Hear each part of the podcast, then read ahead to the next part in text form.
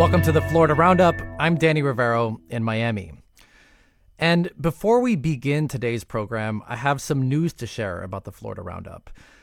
After five years behind the Florida Roundup mic and 14 years as host of First Coast Connect in Jacksonville, my co host Melissa Ross is stepping down from WJCT Public Media in Jacksonville and from co hosting this program. She's moving on to take a position with the city of Jacksonville. As a founding co host of this program, she's done countless interviews with newsmakers around the state and beyond. So, with a deep appreciation for all Melissa has done for this program and for F- Florida public media, the entire Florida Roundup team wishes Melissa the best in this new chapter. The Florida Roundup will continue. And from the WLRN studios in Miami, I'll be taking your calls with our panel of journalists and, and other guests this hour. First up this week, the biggest news story in the country played out in downtown Miami on Tuesday, as former as former President Trump was arraigned in federal court. He pleaded not guilty to over 30 federal criminal charges, alleging that he mishandled confidential documents that he had stashed in the bathroom and other areas of Mar-a-Lago and Palm Beach.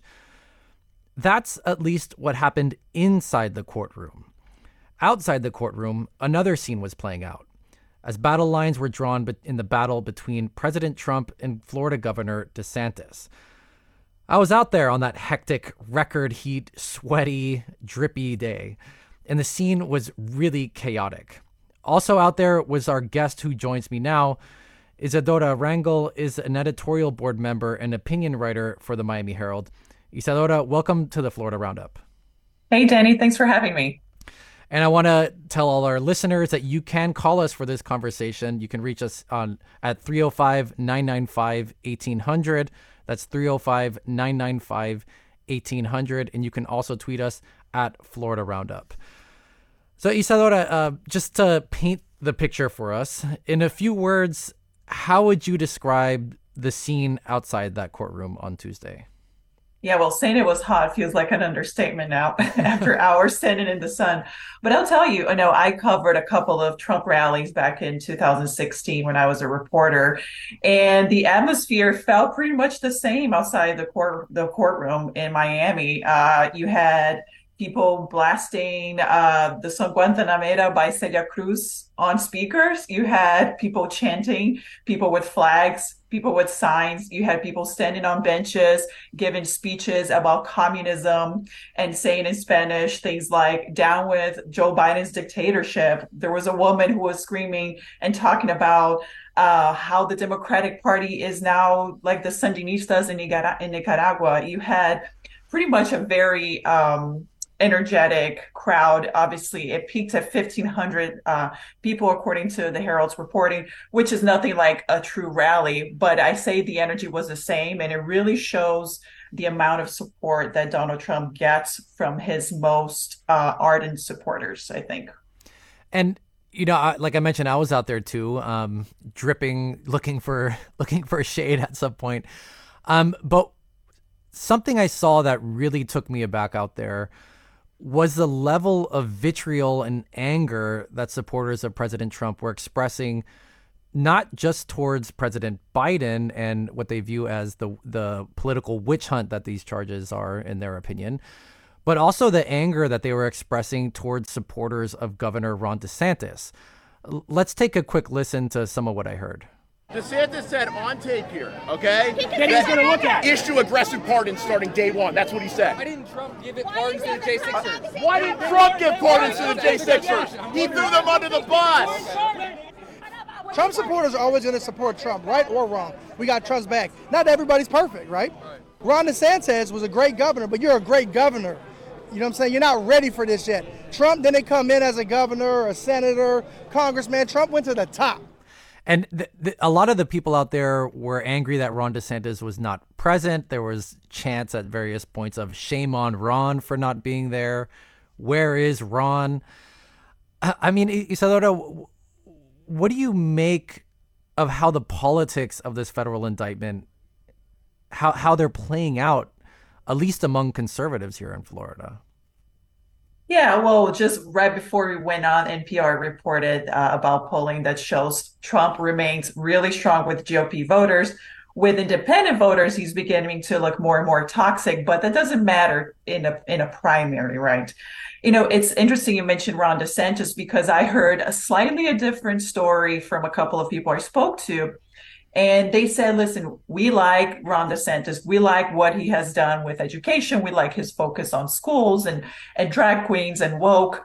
But we sh- we think he should be he should sit this one out and let Trump run this time around. It's not that they don't like Ron DeSantis. It's just they think that they should wait. He should be waiting for his turn and let Trump be the guide for the party. I thought that was very interesting. But what I think this shows is sort of the difficult task that Ron DeSantis has in this primary, right? His coalition is going to be uh, a challenge to build because he needs to peel off some voters from Donald Trump and he needs to appeal to those more traditional Republicans, like you think of like Reagan, Reagan-esque Republicans who might not be uh, so fond of Donald Trump. But it seems that Ron DeSantis is going to struggle with that. I think this indictment, and someone, as someone told me on Tuesday, and I'm I'm almost quoting him. He said, uh, "This would only make my support for Donald Trump even stronger." And I think that's very telling. And I think uh, Ron DeSantis is obviously paying attention to this, which is the reason why he has framed uh, this indictment as a conspiracy and as um, and as a weaponization of of federal law enforcement. And you know, to to to speak to your point, do you think at some point in trying to peel away some of these voters that Governor DeSantis will use these charges as a way to politically attack President Trump, or, or is he kind of stuck in this corner where he has to defend Trump uh, and not attack him on it, even though those charges are clearly, as polling shows, a liability for Trump in a general election? Yeah, I, I would say that I can I will bet that he's probably secretly hoping that these charges become a liability for Trump. Do I think he's going to publicly denounce Trump? No, because this, you know, and if you look at how this Ron DeSantis has attacked Trump, it's, it's a very interesting thing that he's doing. He's attacking Trump from the right. He's not attacking Trump for his lack of electability, and maybe that will change. But so far, what we have seen is Trump is is going after uh, DeSantis is going after Trump on things like the criminal justice reform bill that, that Trump signed when he was in office. He's going after him for the COVID response. Remember, Trump was in office when the vaccines were being developed. So he's trying to present himself as being more to the right than Trump.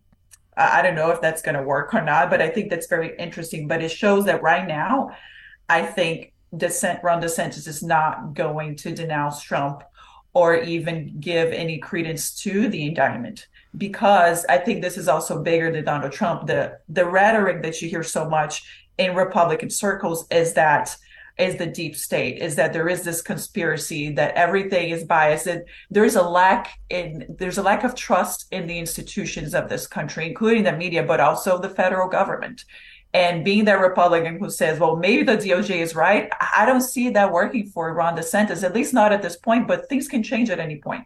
Right. And some some DeSantis supporters I talked to out there, um, to, to your point, they were criticizing Trump from the right, saying, you know, Trump handed the country over to Anthony Fauci, gave yeah. him an, some kind of award. Um, this is not something that DeSantis would have done attacking him on that front. Uh, I do want to go to the phones. You can call us at 305 995 1800. And first on the line, we have Don calling from Ocala. Don, thanks for calling. Yes. You're, you're on. Please go ahead. Yeah, good afternoon. I was just saying that what are we practicing here when we show citizens two sides, uh, two different sides? I work in law enforcement, and they know uh, a lady, she committed a crime and she was arraigned two weeks ago, and she was mugshot in a prison clothes and fingerprinted. And then when we doing this, we are saying some people is above the law, and it's not done the way the standards are set up and we say the system works, you got to work across the board for everyone. So, so I think I what I hear. Thank you for the call, Don. I, I, I think from what I'm understanding is her take is that there is a double standard going on where President Trump is being treated differently than other people in the sense that um, there was not a mugshot, um, there was not handcuffs that we saw, whatnot. Um, thank you for the call, Don. I ha- we have another call. We have George calling from Ybor City in, in Tampa. George, thanks for calling. You're on. I just want to say, you know, the people that are supporting Ron DeSantis, uh, I mean, complaining about Ron DeSantis, I don't think there's enough emphasis on the difference between Trump and all the other candidates. It's completely different. I mean, Trump is a globalist. He would be happy to go live in his mansion in Scotland. He talks about revenge and retribution. Ron DeSantis or any of the others, they don't talk like that. They're not. They're not out to gut the country. I just think there's not enough emphasis on how important it is. We can survive a Ron DeSantis. We cannot survive another term with Trump. He will cause decades of damage. And I just think that uh, I'm not hearing people understanding that, you know. Ron DeSantis is a choir boy compared to, to Trump. We can survive if anybody is in besides Trump. I'm just wondering if you would agree with that assessment thank you for the call, George. Not quite for me to to to say. Um, Is- Isadora, I I do want to toss that to you. Do you have anything to follow up from George's call? Yeah, that is a conversation that the Herald editorial board has had, you know, as, as the opinion arm of the Miami Herald. And, um, I, you know, I think that's up for debate. I think we could have a pretty long debate on that. The, the, what I, what I will say is this, Ron DeSantis has been extremely effective in putting into policy the things that he talks about in speeches. That Donald Trump is almost like he's moving from topic to topic. Ron DeSantis is like we say he focuses on an issue and he goes for it and he puts that into law. You see though all of his woke wars in the state of Florida he has managed to put that into law things regarding books things regarding uh, there was the the drag queen issue that that just passed this legislative session uh, i think when you're talking about who is more effective uh, definitely Ron DeSantis. Obviously, working with the Congress is much different than working with a state legislature that's pretty much friendly to the governor. Mm-hmm. However, I think that if you want to, if if you want to frame this in terms of who can do more, perhaps I know Ron DeSantis is more capable of doing things than than Trump. And he would have eight years in office if he's reelected and then reelected. Trump would only be able to serve for four. And a- another Florida politician put his hat in the ring for the Republican nomination for president this week. And I'm talking about Miami Mayor Francis Suarez. How does Mayor Suarez fit into the whole picture of Floridians running for president this cycle? Wow. And, you know, I think a lot of people are a little surprised that he's running you know, I think we have three Floridians, but I think Mayor Suarez is, is so different from Ron DeSantis and Donald Trump. I mean, uh, if you have been following his career in the city of Miami, uh, he's been a moderate. You know, he talked about, for example, um, reducing carbon emissions in the city of Miami to a net zero by a certain date. That's not something you hear from Republicans. And as mayor, he ran as in a nonpartisan in a nonpartisan race. So um, I think he's going to have to uh, shift to the right, and he has been doing that in some of the ads that um, some of the groups affiliated with him have put out. Like he's he started talking about quote the radical left, but I think he has a pretty uh, good challenge ahead of him, proving that he is um, a true conservative conservative and that's something that i think ron desantis and donald trump are not going to have to struggle with. They have their own issues but i think francis suarez i think is not hasn't been your typical republican up right. to this point. Right. He he's somewhat running for the center lane someone that can pull some some support from from democrats even um which I, I think it's an open question if there's a an appetite for that in the republican primary. Um I I actually talked to Mayor Suarez there at the courthouse on Tuesday, and I don't know how to put this. We'll we'll hear it in a second, but I want to play a clip now of some Trump supporters and how they responded to Mayor Suarez's presence there. Go back to over. We're not voting for you. You got some nerve to come here, you Everybody really is.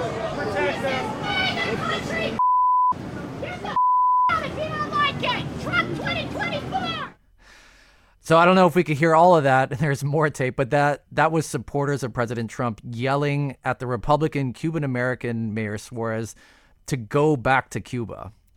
And in case I have to clarify here, Suarez was born in Miami, in the U.S. Um, I mean, Isadora, what, what do you make of this level of discourse in the campaign? I was pretty shocked to hear that, actually.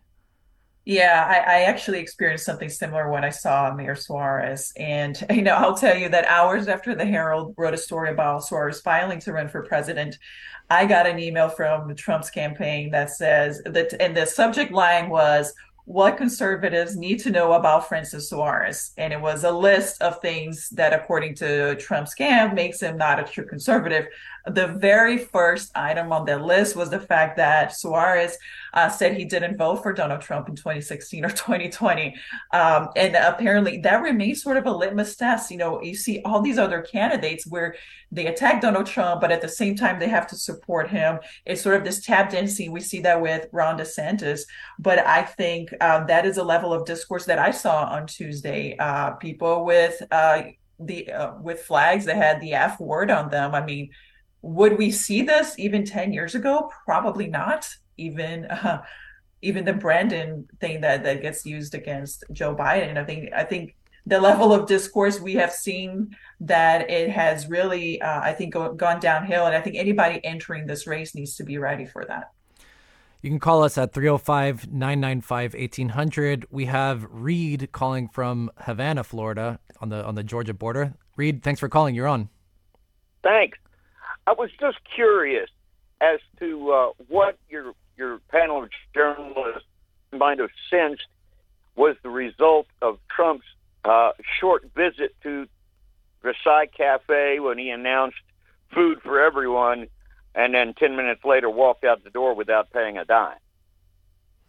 Th- thanks for the the call, Reed. Um, Loda, anything to, to add about that? Um, well, you know, Versailles is uh, is a place where every politician goes to when they're in South Florida, right? And it, I, as for him paying, I mean, we th- that's Donald Trump, right? He says things off the cuff does it he might follow up on them or not uh, he was there for maybe I think 10 minutes. Um, I think any expectation that he would pay for their for their meal, I, I, don't I don't know if people really took him that seriously or not. But I'll say like this moment, this moment in Miami on Tuesday for him, it was a it was almost like he used this to campaign. It's and and you know sometimes you have to you know kind of zoom out a little bit and understand this is a former president being indicted and it's almost like he's here to campaign you know um our even after the indictment was announced one of our local congressmen carlos gimenez tweeted that he went golfing with trump so we don't see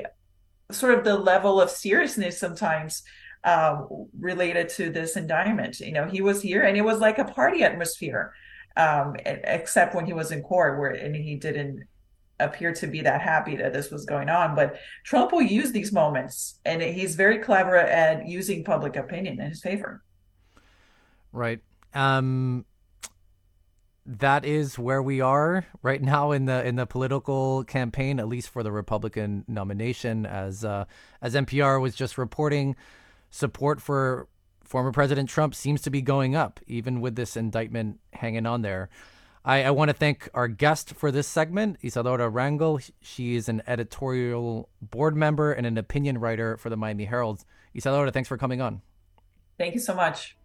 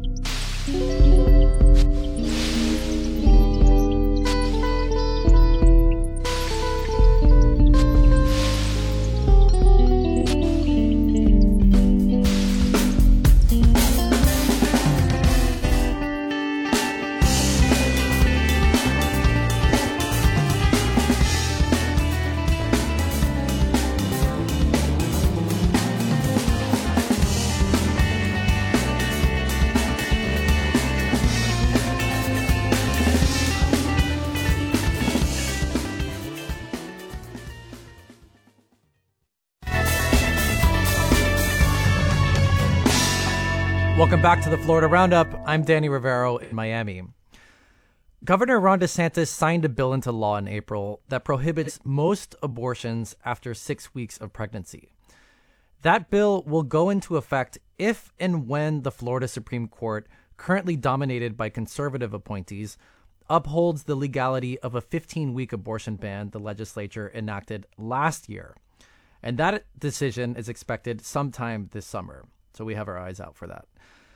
The six week ban has garnered a lot of attention and has spurred a movement to put abortion rights on the 2024 ballot. There's currently a petition drive to put that issue on, a, of a, on abortion access in front of Florida voters in November of next year.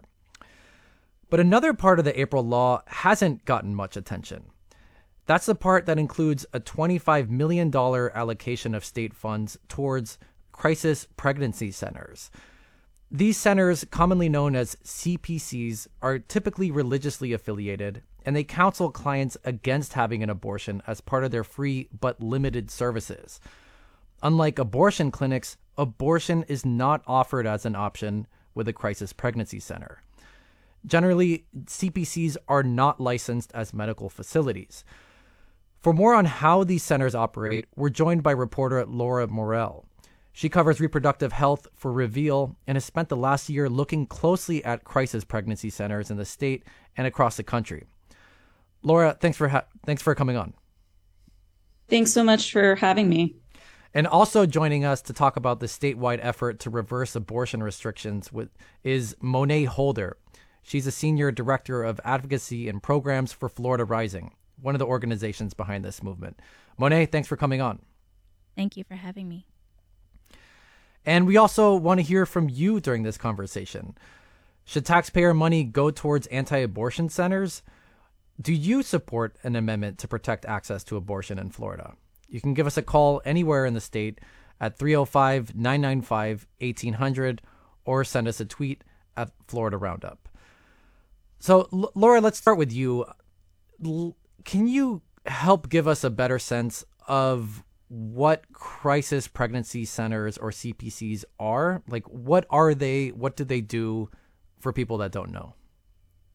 Yeah, so the first uh, pregnancy centers were founded in the late 1960s. So they've been around for the last several decades. And these are centers that are run, as you said, by religious nonprofits or organizations. And their main mission is to dissuade pregnant women, pregnant people from ending their pregnancies, instead pushing them toward parenting or adoption. And they attract clients by offering things like free pregnancy tests uh, and baby supplies. And they often open near abortion clinics uh, in order to intercept patients who might already have an abortion appointment.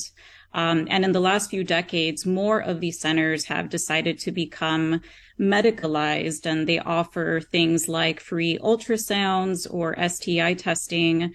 But my reporting has shown that even though the pregnancy center industry has moved more toward this medical space, regulation hasn't kept up with their medical practices. And for Reveal, you reported a story of a woman in Jacksonville who went to what she thought was an abortion clinic where she had an appointment but it was actually one of these crisis pregnancy centers that opened its doors directly next door to that actual clinic. Can you tell us a little bit about that and what it tells us about how these centers operate? Yeah, so last year I spoke to a woman uh, who said that she was deceived by a center in Jacksonville. This happened in the spring of 2018, and basically she made an appointment to get an abortion pill at a clinic called Florida Women's Center. And right across the road was a CPC with the name Women's Help Center, which can cause confusion because the names are very similar. The logos, logos were very similar. Um, so this woman got confused that maybe the buildings belong to the same clinic. And so she goes to the CPC. She goes in, she tells the women she's there for her abortion appointment. They tell her she's in the right place. So she fills out medical paperwork. And when it's finally time for what she thinks is her appointment, one of the women tells her that she can't have the abortion that day and offers to give her an ultrasound. And at this point, my source becomes very suspicious. Um, and she asks again, uh, you know, if she's in the right place. And ultimately they tell her no. you know, we're not the abortion clinic. And um, this is a very common tactic for for many pregnancy centers, just to sort of set up shop near an abortion clinic because it's a way for them to attract patients who might already have a medical appointment. And that's exactly what happened to this woman. And last session, just a few months ago, Florida lawmakers approved increased taxpayer funding for these CPCs from 5 million to 25 million. Um, what does that tell us about where the state of Florida is? Right. So uh, over the years, I think it's been close to 20 years, the state of Florida has funded crisis pregnancy centers. Um, in the last few years, uh, they were receiving about $4.5 million. And now during this upcoming fiscal year, we're going to see them getting $25 million. Um, and what that says is that these centers are going to have more influence. Um, right now, there's about 150 of them across the state of Florida. Um, one of the, the main reasons that um, Republican lawmakers said this increase was necessary uh, was because these centers are now also going to be providing more parenting support, things like parenting classes or you know more supplies for for babies and for children. Um, so it's it's definitely going to bolster the power and the influence of of these centers across the state. I want to bring Monet Holder on. Um, Monet you have been spearheading an effort to get abortion rights on the ballot in 2024. Can you tell us a little bit about how that idea came about and where, and where it's at right now? Sure. So, as you mentioned, I'm the Senior Director of Advocacy and Programs at Florida Rising, and I also sh- serve as the chairwoman of Floridians Protecting Freedom. And FPF, as we call it, is a statewide campaign to amend Florida's constitution and protect Floridians' ability to make personal medical decisions without government interference. Um, of course, uh, pulling this coalition together and, and, launching this ballot initiative was a, a, direct response to not only the initial 15 week abortion ban, but the six week abortion ban that was um, passed in the 2023 legislative session. And how has the signature gathering effort gone so far since this effort was la- launched last month? So uh, I'll, I'll start by saying, you know, the, the, the governing body of FPF um, consists of organizations like Florida Rising, um, Planned Parenthood, ACLU of Florida, and Women's Voices of Southwest Florida. But we have support from over 200 organizations throughout the state.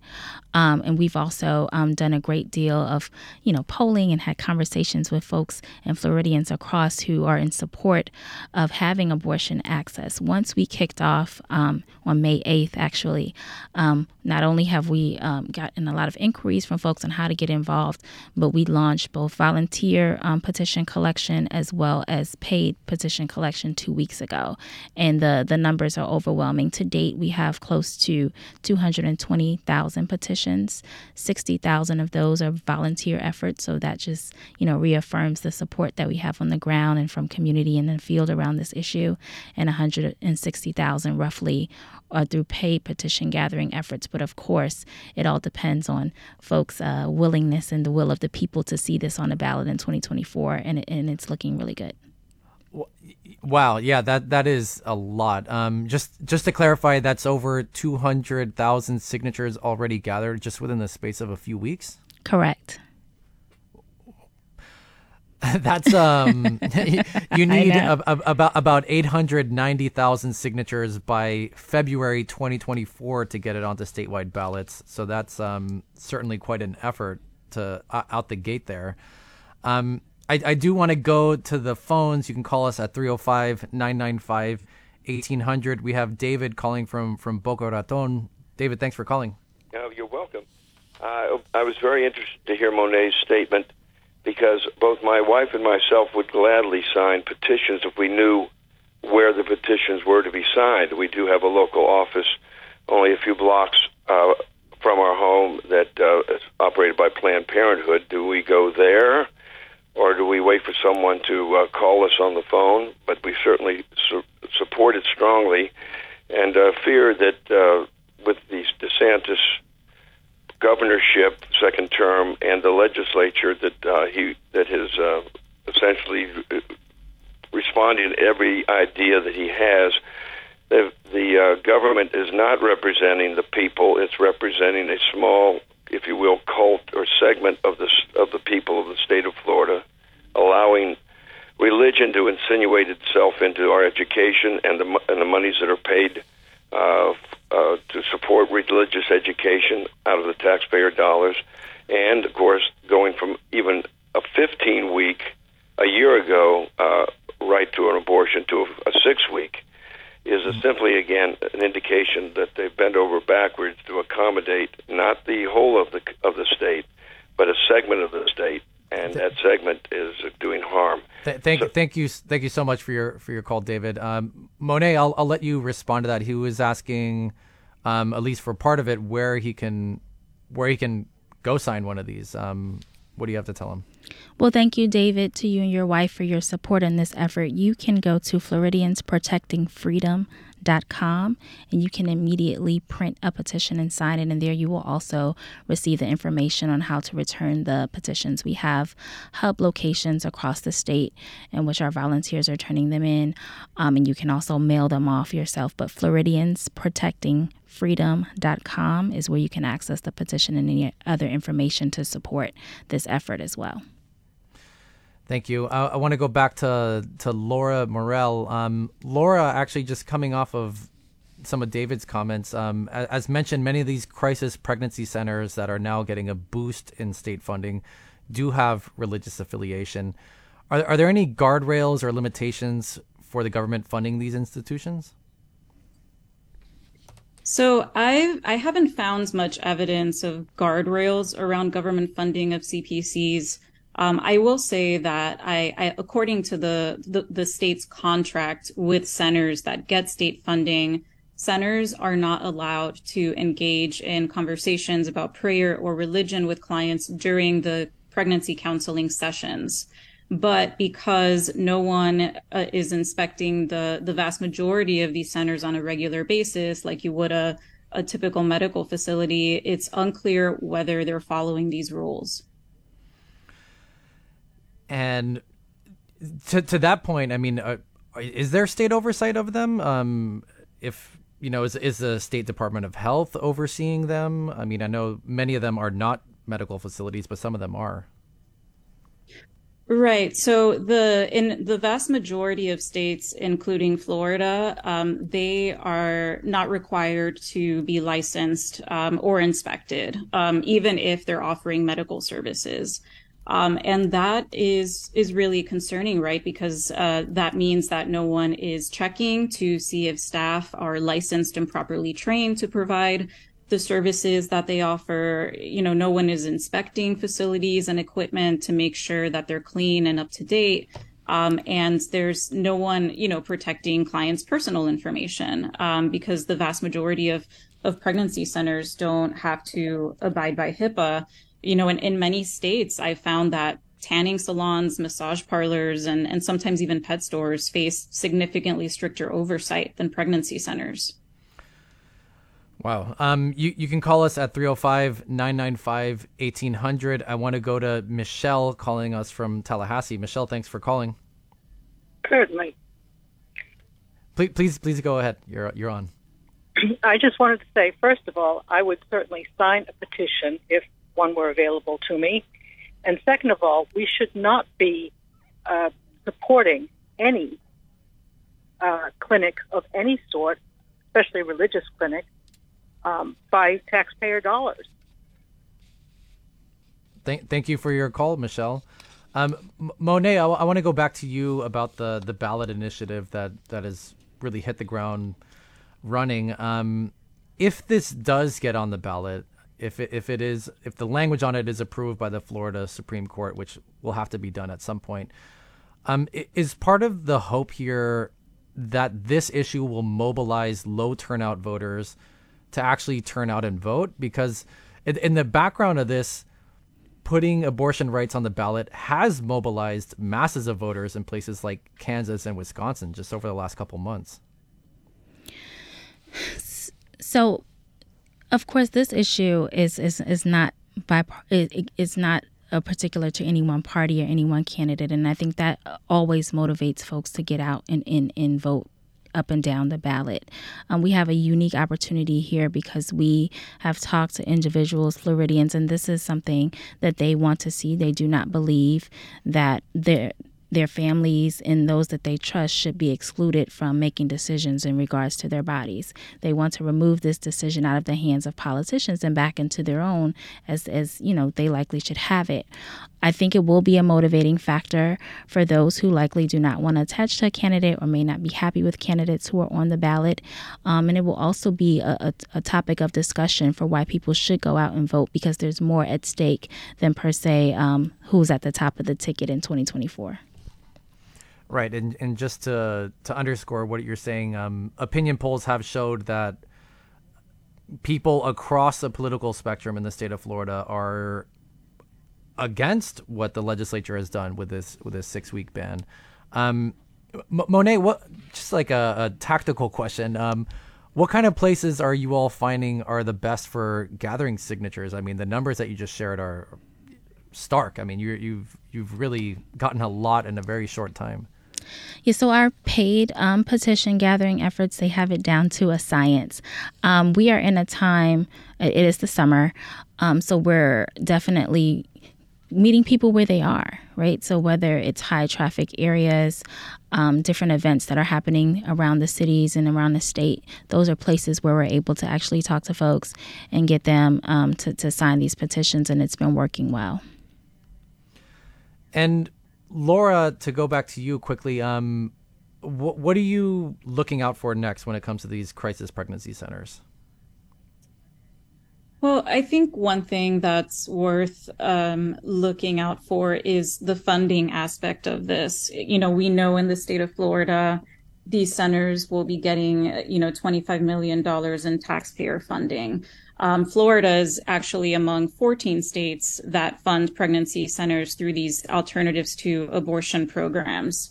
Um, so that's going to be um, something to keep an eye out on. The other thing is, as I mentioned earlier, just the growing influence of these centers, especially now post Roe. Um, you know, as abortion providers close their doors, especially in conservative states, you know, some of these centers might try to provide more uh, services and an area. They're, they're they're gonna they're gonna play a bigger role. Um, we're we're gonna have to leave it there. Um, Laura Morel is a reporter covering reproductive health for Reveal, and also joining us is Mo, Monet Holder, senior director of advocacy and programs for Florida Rising. Thanks you thank you both for for coming on.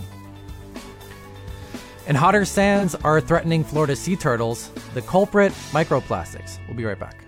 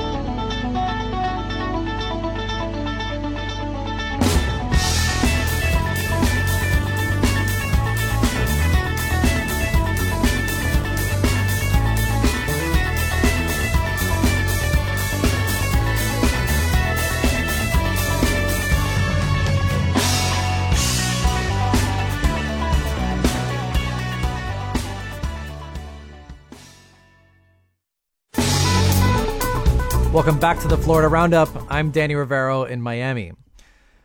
We're in the midst of sea turtle nesting season right now, which began in Florida on March 1st and lasts through the end of October. It's a time of year when Floridians are instructed to take simple steps to help the endangered species this time of year. Things like turning off uh, artificial lighting near beaches so hatchlings aren't misled when using moonlight to navigate from the nest to the shore, making sure to provide plenty of spaces for nests on the beaches, and properly disposing food items and waste. But there's another threat to Florida sea turtles not covered by that list that's tougher to tackle. And that thing is plastic pollution. New research from Florida State University shows hotter sand from microplastics could affect sea turtle development. Joining us now to help us understand more about this, we welcome WLRN's environmental editor, Jenny Staletovich. Jenny, thanks for coming on. You're welcome. And you can give us a call at 305 995 1800 or tweet us at Florida Roundup. So, Jenny, you've reported on this kind of research in the past. An, an FSU study from 2018 found that tiny microplastics in the sand could be heating up the beaches. And how are scientists finding that this hotter sand impacts sea turtles? Right. So they have understood for a long time that that temperatures determine the sex of sea turtles. They're cold-blooded animals, and so when the temperatures rise, there tend to be more female turtles than males. There's actually, um, they've set ranges where anything above about 89 degrees produces more females and below 82 produces more males. So the, the Goldilocks range is right between 82 and 89, where you get a good mix of, of the sexes. Um, so, so, so when they discovered in 2018 that the plastics that they were seeing in sands were, were causing the temperature to rise in the sand, they wondered like, okay, we probably should figure out like, what, what are some thresholds for when that starts to, to change the sexes of the turtles besides the temperature of the, of the, the, the, the sand? Like what are the concentrations needed to change that temperature? And I mean, just just help me understand. Like, wh- where are these plastics coming? Is this just things coming in with the tides because there's so much plastic in the ocean? Is this little things people are leaving on the beach? Like, what do we know about where this is coming yeah. from? Well, so we know that it's been documented that about 10% of the plastics produced every year on the planet end up in the world's oceans. Um, and so you know, we see the large plastic bottles and floats and everything else, um, but but microplastics are something that are used in cosmetics, and they can also be produced when um, plastic gets ground down. So they essentially become like little grains of sand made out of plastic instead of like silicate or sand. And and those little pieces of plastic get hotter than the the, the sand that surrounds them. It sounds like. Yeah, they they tend to they they heat up and then they cool down more slowly. It takes them longer to, to cool down than just regular sand. And do we have a sense of how long it might take for us to see this gen- this gender imbalance play out in the species? Whereas you mentioned, the hotter the sand gets, the more females are, are being born, which you know causes ripple effects downstream. Right. Well, so they, so FAU, Florida Atlantic University, um, did a study that looked back to 2002 and found that Florida sea turtles or uh, females are dominating those nestings. We're actually getting more females than than males now. As far as like when that starts to cause al- alters the population, um, I I don't know. There there may be some research on that, but but I'm sorry, I just don't know. no, it's it's okay. Um, but but Jenny, can can you tell us a little bit about what this new study that just came out found? Like, did it expand in some significant way on past research that you've looked at?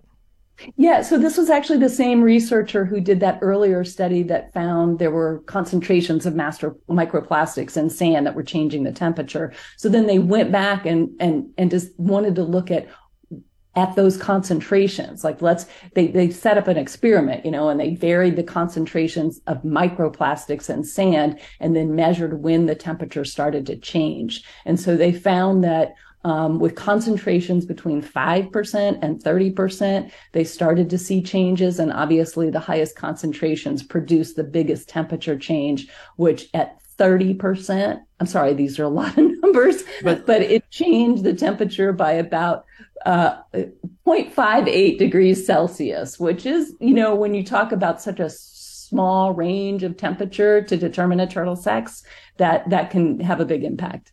And when you when you say thirty percent, you mean thirty percent of what we think as as sand on the beach. Like thirty percent of that would be microplastics. Yes. Well, yeah. So they, for their experiment, they like took 55 gallon drums. You know, they had to Mm-hmm. have a set amount. Um, and then they varied the microplastics in those 55 gallon drums and found like at 30% of the, the, you know, the, the sediment, the sand and stuff in the gallon, then, then the 55 gallon drum, they would see changes. And does it impact that at all that, you know, beach restoration projects, they ship in sand a lot of times from other places and they kind of top it off and replenish these beaches with a lot of sand? Yeah, you know, that's a really good question because uh, we've clearly not measured the microplastics on all the sands and in, all the beaches. You know, so we they they only know concentrations on beaches that they've measured. Um, and I don't know if where they're getting sand. We in Florida, we used to sometimes we get our sand from the Bahamas. We have sand mines, um, um, you know, out west. Um, so, so I don't know if that's going to become um, a factor. It certainly seems like it should be something we look at. You're listening to the Florida Roundup from Florida Public Radio. So, Jenny, I mean, you've you've covered sea turtles in, in Florida for, for quite some time, as we mentioned. I mean, what what is their population doing like in the in the big picture? So, so we've actually had some some good recovery of sea turtles because we've done so much to protect their nesting. So they're up from, you know, when they were first, they haven't recovered. You know, clearly they're still endangered and they're still protected, but they're doing a little bit better because we have done things like you mentioned, controlling the lighting on beaches so they don't get confused um, and head toward the city instead of toward the ocean. Um, and and we protected nests. Anybody who's wandered along a beach during a nesting season we'll see those stakes and and pink tapes, you know, marching m- marking off where the nests are. Right. And in, and in Florida, where where are the hotspots for for where this nesting is happening? So most of the we have turtle nesting down in the dry tortugas and the Keys. Um, Palm Beach County has a lot of turtle nesting. Up around Vero Beach is a big turtle nest area. There there are stretches of beaches that the that the you know the turtles favor for because they're just kind of the right habitat. Um, and turtles. Female turtles will come back to the same beach year after year and, and nest, so they're they're pretty um, predictable where they like to come to. And beyond just the, the the sea turtles, which are clearly, you know, very important and endangered species. Uh, do we know how other species are affected by this plastic pollution on the beaches and also in the water? I suppose.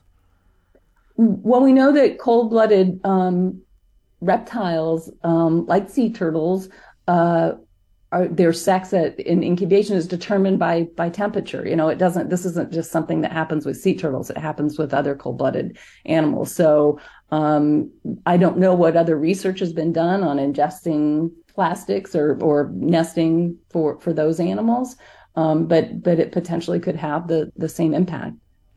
And if someone's listening to this and they're saying, "Well, this doesn't sound good. Maybe we should try to use less plastic," uh, you know, because the more plastic that's used, as you as you mentioned, means more ends up in the in the in the waters, which ends up on the beaches. It's kind of a, a cycle.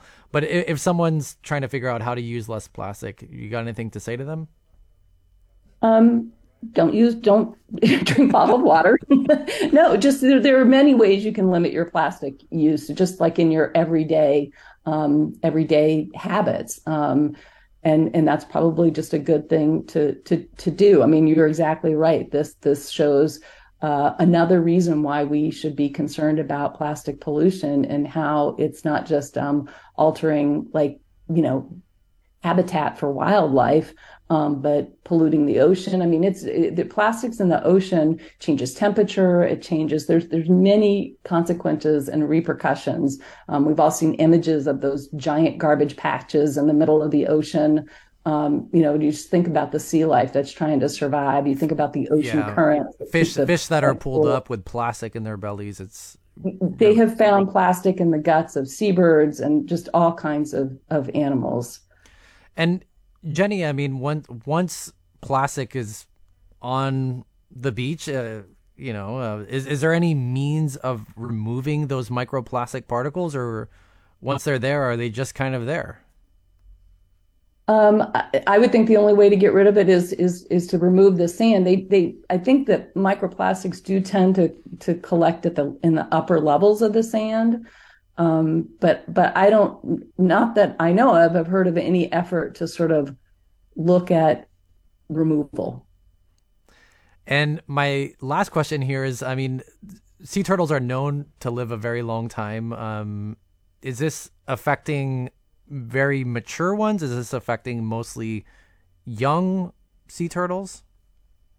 Well, so for this study, they just looked at the the sexing of turtles um, nesting in beaches with a with a higher concentration of plastics. Got it. Well, a lot of interesting things. Everyone, keep your plastic use in mind, especially when you go to the beach.